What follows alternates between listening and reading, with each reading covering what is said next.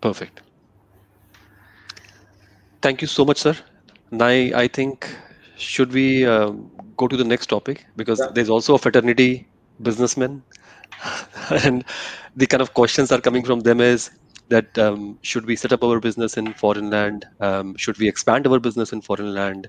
Uh, should we start working, trading with foreign companies, foreign investments? So, sir, if some overview about um, business from astrology perspective. Yeah.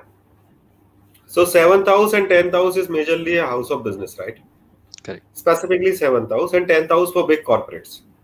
Now, uh, now there are two perspectives of business. One is I'm traveling for business, right? Rather than the way you, you go to different countries. You are traveling for business, getting business, coming back to your home. Second is I'm setting up my office somewhere and then I want to migrate because of my business. Correct. So people...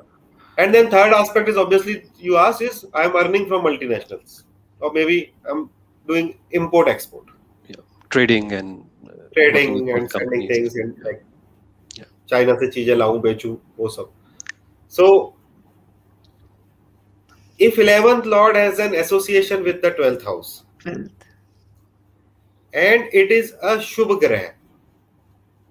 It is a Shubh Grah, not a Pap Grah. And if it is a Pap Grah, it should be into minimum into friendly sign. Minimum. Minimum into friendly sign. If it is Swarashi exalted, nothing like it. Then you can think of having businesses in foreign. Right? That means the earning is coming from Videsh. Right. So eleventh Lord is in the twelfth house. Second Lord also is in the twelfth house. This is also one more combination. Second, eleventh has an association with the twelfth house. Again, one combination that you have got earning, labh, saving from the twelfth house. But it should be Shubh Grah.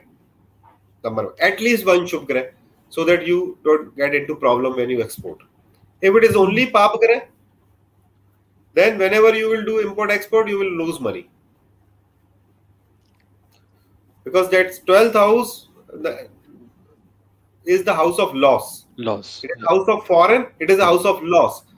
Depending upon the nature of the planet, I will decide whether this is sending him foreign or it is giving loss. Same planet. So if it is influenced by Pap Grah, it will give you losses in foreign or in any kind of investment. Right? Because twelfth house is a house of investment also. Now, when there is a relationship between seventh Lord and twelfth house, so seventh Lord moving to the twelfth house. twelfth Lord is coming into the seventh house. And tenth house also has an association with the twelfth house. You can go to foreign for business. Now, in all these I T people's chart, you will see twelfth Lord having an association with the tenth house. Right? All these people. For who are... So, so in this thing, there can be two kind of scenario. twelfth Lord is having tenth, Videsh having an association with the tenth house, right? So two kind of scenario. One, I am working for a U S client in the night here in India. twelfth Lord having an association with the tenth house. This is a combination for people who are working for multinationals living in India. And their fourth house is strong, right? So their fourth house doesn't allow them to go to, and the twelfth to outside. Yeah. Yeah. And still they are making money from multinationals. Correct. So this is one for the for the uh, job class people. Same with business also. When seventh Lord has an association with the tenth house, ninth house also. Because ninth house is specifically a Shubh house, right? And when yes. you want to expand your business, you want to expand, expand it to the world. Right? And ninth house is the world. It is, in Jyotish we said, ninth house is the gateway of the world.